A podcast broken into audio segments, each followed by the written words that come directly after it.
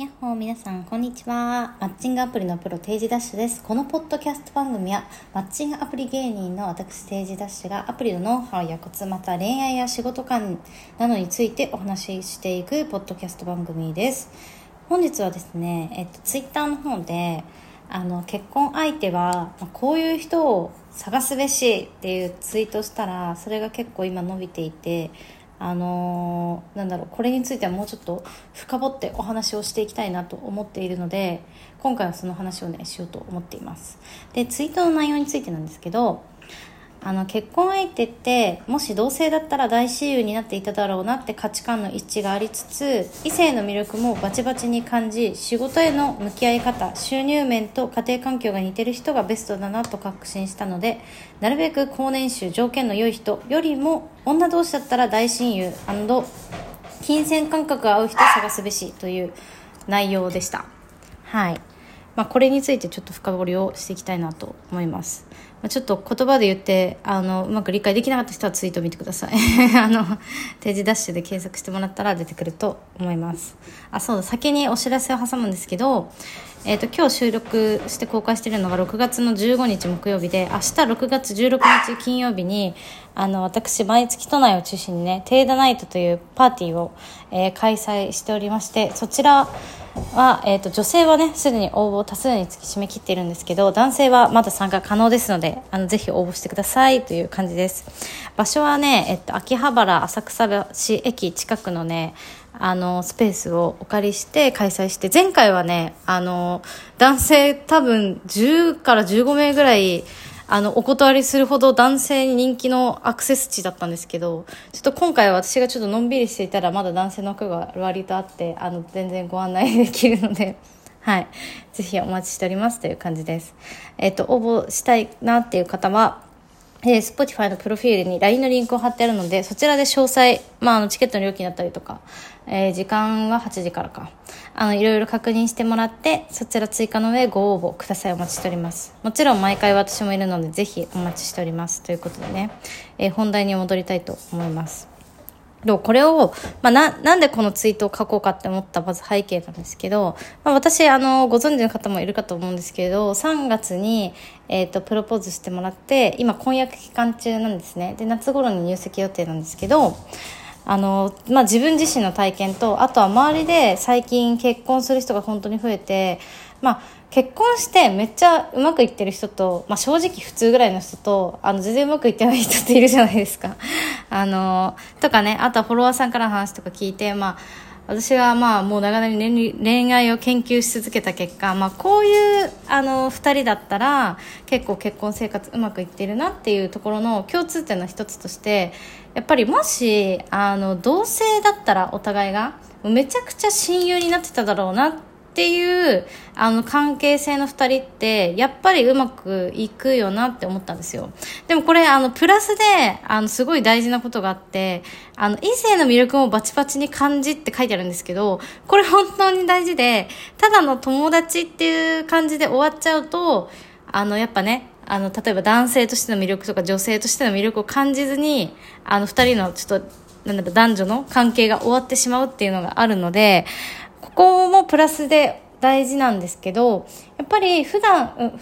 普段じゃない、普通の、なんだろう、恋愛とか、あと結婚相手を探すってなるとね、みんなどうしても、まあ恋愛だと、なんか性的に好きな人を選びがちなんですよ。あの、これ多分自覚症状ないんですけど、私が見てる限り、特に、あのまあ女性の方が私はね多いと思うんですよねでその性的に好きっていうのはまあもう本当にあの男として魅力的だとか、まあ、私はあの一目惚れはあの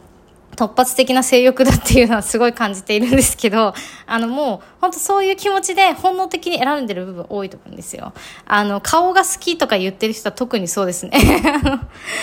なのであのもちろんねそういう観点もめっちゃ必要なんですけど大前提としてやっぱ結婚するんだったら本当にあのともし同性でもめっちゃあの仲良くなってたし定期的に大人になっても会えるぐらいの友達だなっていう人じゃないといろいろねうまくいかないよっていう話なんですよ。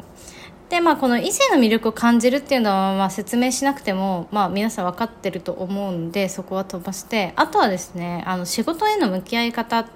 と収入面と家庭環境が似てる人っていうのをプラスオンで書かせてもらったんですけどまあ仕事へのね向き合い方っていうのはまあなんだろう例えば大きく分けると仕事をあのまあ意欲的に取り組んでいるかっていうのともうなるべくもうなくしたい。もう明日行かなくていいんだったらもう全然行かなく行きたくないみたいな。一生やりたくないって思ってるか。もう大きくこのね程度の差あれど、まあ、この二極化してるなって思うんですよ。今の仕事に対しての気持ちね。これがね片方が、まあ、特特にね多いのは男性はめちゃくちゃ仕事に精を出しても残業もめっちゃむしろやりたいですみたいな。あの仕事生きがいみたいな感じなのに対して女性はもう本当にあの人間関係の愚痴ばっかりであの一刻も早く辞めたいみたいな時あると思うんですよ、まあ、ここに関しては、まあ、一致した方が私としてはベストだなとは思うんですけど、まあ、一致しなくてもあのそこはね子供ができて女性はあの仕事をパートだけにして調整その分ちょっと子育てをやるみたいな調整が効くので、まあ、優先事項としてはまあ低めかなと思います。でさらに、えーと、収入面と家庭環境が似てる人がベストっていういうのを書いたんですけど、まあ、このね収入面とか金銭感覚っていうのは、まあ、これはもうやっぱり私も合わない人と付き合ってきたりとかあのいろいろ考えてきたんですけど合わないっていうのは私よりケチっていう話ね あのやっぱねここ合わないと結構きついきついっていうか成り立たないし周りでそこが全然かけ離れてるのにうまくいってるっていう人はあまり見たことがないですよね。あのまあよくあるパターンだと、まあ、男性がすっごい高収入でで女性はまあそ、そこまで全然こう収入がないっていうパターンは、まあ、世の中にはたくさんあるとは思うんですけど、まあ、自分の周りにはあの結構仕事を頑張ってる女性しか結局残っていないので あの比較対象としてなだろうあんまり観察対象がいないので結果どうなっているかわからないんですけどまあね、あのまあ、すっごいとんでもなく何億とか稼いでるとか、何千万もあの経営者で持ってるっていうと、なかなかね、同程度の人はいないかもしれないですが、まあ、なんやかんやね、みんな似てる、あの収入ぐらいの人とね、釣り合って落ち着いていくっていうのが、まあベストだなと。まあ当たり前の話なんですけどね。やっぱこれが大きく違いすぎちゃうと、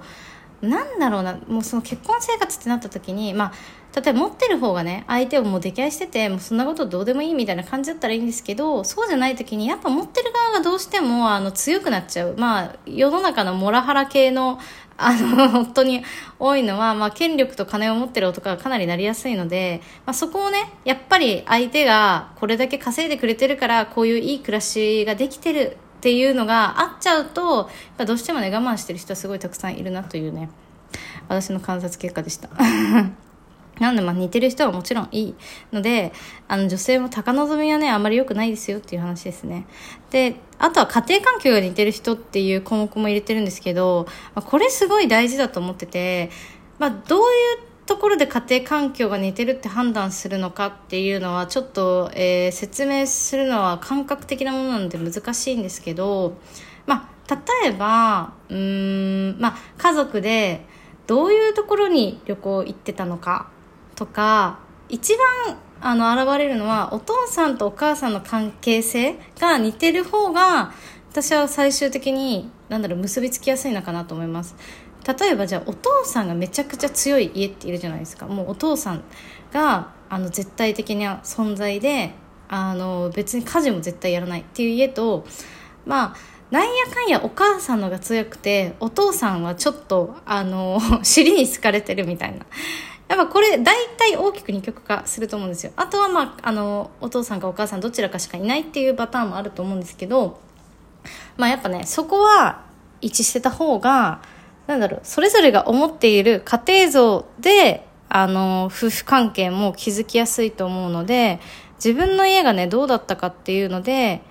あの、まあ、そのままね、例えばじゃあお父さんが強かったから、その女性、当事者の女性が、じゃ自分が結婚する時も、そういう人を選んだ方がいいっていうわけじゃないんですけど、そういう家庭環境があって、あの、自分はこうしていきたいっていうのが、両方とも一致している方が、まあ、フローとしてね、やっぱり実現可能性は高いと。あとは、ちょっとしたその夫婦とか家族としてこうだよね、みたいな時の、価値観も一致しやすい。まあその礼儀とかなんて言ったらいいのかな。どこまでその礼儀とかなんかそのお礼とかその親戚付き合いを重視するかみたいなのもえこれは違っているとやっぱ結婚してからその家族間で揉めることがすごい増えるだろうなっていうのはもうね今からとても予期しているのでもちろんねそこを乗り越えて頑張るっていう選択肢もあるっちゃあるんですけどまあね似ているに越したことはないかなと思うのでアプリでね出会った人とかむしろ初デートでねすごいどういう感じで育ったのかとかお母さんとお父さんの印象とか2人の関係性とかめっちゃ聞いた方がいいと思うんですよね。私聞いてたんですけど。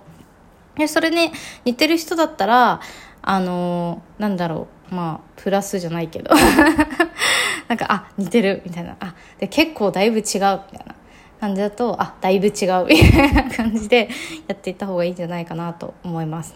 逆にね、まあ、家庭環境が、えー、子供から見て悪かったっていう人はすごいね難しいんですけど私はねちょっとそこまであんまり、えー、研究し尽くしてないのでちょっとあんまり何か言えることはないんですけど、まあ、逆にねあのもしくは悪い人同士だったらそのこういうのが大変だったよね嫌だったよねっていうのは分かち合えると思うのでそういう意味ではね似てる人っていうのは、まあ、2人で住んだりとか結婚していくっていう意味では何だろうシンパシーを感じるじゃないけどなんかね便利な部分はあると思うのであの項目として意識してもらえるといいかなと思います。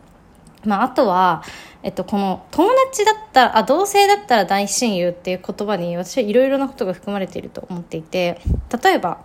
大親友だったら、まあ、人にもよると思うんですけど私ルームシェアできると思うんですよ。で私、えー、っと新卒大学卒業して新卒で入社した会社があの、みんなで一斉研修結構長い会社だったので、あの、寮に住んでたんですよね。男女一緒の寮に。まあもちろん男子部屋、女子部屋分かれてましたけど。で、そこが 3LDK で女子3人で暮らすみたいな感じで、男性も、えー、5人部屋とかもあったし、2人部屋とかもあったし、みたいな感じだったんですよ。で、だからいわゆるルームシェア状態だったんですけど、やっぱね、そのルームシェアで、まあまだ、部屋が分かれてたからそこまであれだけど本当に部屋が一緒、まあ、つまり夫婦とか同性ってそういうことじゃないですか部屋が一緒になるルームシェアよりより高度な あのシェアスタイルになると思うんだけど本当に、あのー、なんだろう、友達だ、大、あの、大親友だったら私、あの、結構ルームシェアやってみて、あの、できるなって思って、まあ、この人とはできないなとかいろいろあるんですよ。で、それって、あの、一番は、まあ、もちろんね部屋での過ごし方とか清潔具合とかなんか水回りの使い方とか細かいところに出ると思うんですけどやっぱりその関係性本当にそのやっぱ親友だったらいろいろ言えるし許容できるしなんやかんや親友まで到達する人ってそういうなんて言ったらいいのかな気遣い方が一致してると思うんですよね。礼儀レベルというか。だからその一緒に暮らしてても最低限この辺はちゃんと例えばじゃあ物を出しっぱなしにしないようにしようとか逆に出しっぱなしでも平気な人同士はその出しっぱなしで平気同士で成り立つみたいなそういうあのなんて言ったらいいんですかね線引きというかそのリズム感生活のリズム感とか過ごし方が結局似てる人が結構親友になるんじゃないかなと思うんですよ。まあ、あとは片方がね、めちゃくちゃ掃除できなくて汚いとかだったら、いや、もうやってあげるよ、みたいな。もう本当ありえないよ、みたいな言えるじゃないですか、親友だったら。そこもすごい大事かなと思っているので、やっぱね、この、自分、この人同性だったら親友になってたわっていうレーダーって、あの項目、なぜこれがいいのかっていうのは項目を分けていくといろいろ要素あるんですけど、この皆さんの感覚を信じたら大体あのでプラスね異性として魅力を感じる。で金銭感覚が合うっていうのがあればあのめちゃくちゃ結構いい夫婦関係を築ける相手になるんじゃないかなって私はこれを確信しているのでぜひ皆さんねあの結婚したいなって思ってるけど相手がいないとか今の人でいいのかなって思ってる人はぜひ参考にしてほしいなと思っております。そうこれはねあのまあ皆さんのそのこれだったら親友だわレーダーを信じて 探してほしいなと思います。でも自分もあのそのねアプリで活動してた時とか今の彼とデートしてた時にそういう目線で探してたかっていうとそういうわけじゃないんですよ。だからこれは皆さんちょっとやってみてほしいんですけど。そう。あのこの目線で探しててもよかったかなと思いました。はい。なのでねもちろん皆さん条件はこういう人こういう人こういう人こういう人みたいなのもいいと思うんですけど結局最終的にはみんなねまあ価値観の不一致で分かれることが多いんですよ。でその価値観の不一致って割と感覚的なものだったりとか要素が多すぎるのでそこまでね条件でじゃああぶり出して探せるかっていうとそんなことはないのでやっぱ同性だったら親友になってただろうなプラス異性として魅力をめっちゃ感じる。これもうめっちゃこの要素でね皆さんそれを胸に刻んで探していただけたら うまくいくんじゃないかなと思いますのでぜひ参考にしてください。ということで本日はこちらでね以上にしたいなと思います、えー、私ポッドキャストの他に、えー、Twitter あと Instagram では毎日質問相談会とストーリーで行っておりますしあと TikTok こんな感じで YouTube もやっておりますのでぜひそちらもご覧ください。あと冒頭でもお知らせしました通り毎月都内で2、3回ほどあのテーダナイトというね審査制のパーティー開催しております。えー、明日16日はねあの女性は応募多数につきもう、えーと、締め切りであの町の枠が増えるの町の状態でご案内しているんですけど男性はあのまだご案内可能ですのでぜひどしどし応募してください。ということでねそれではまた次のポッドキャストでお会いしましょう。バイバイ。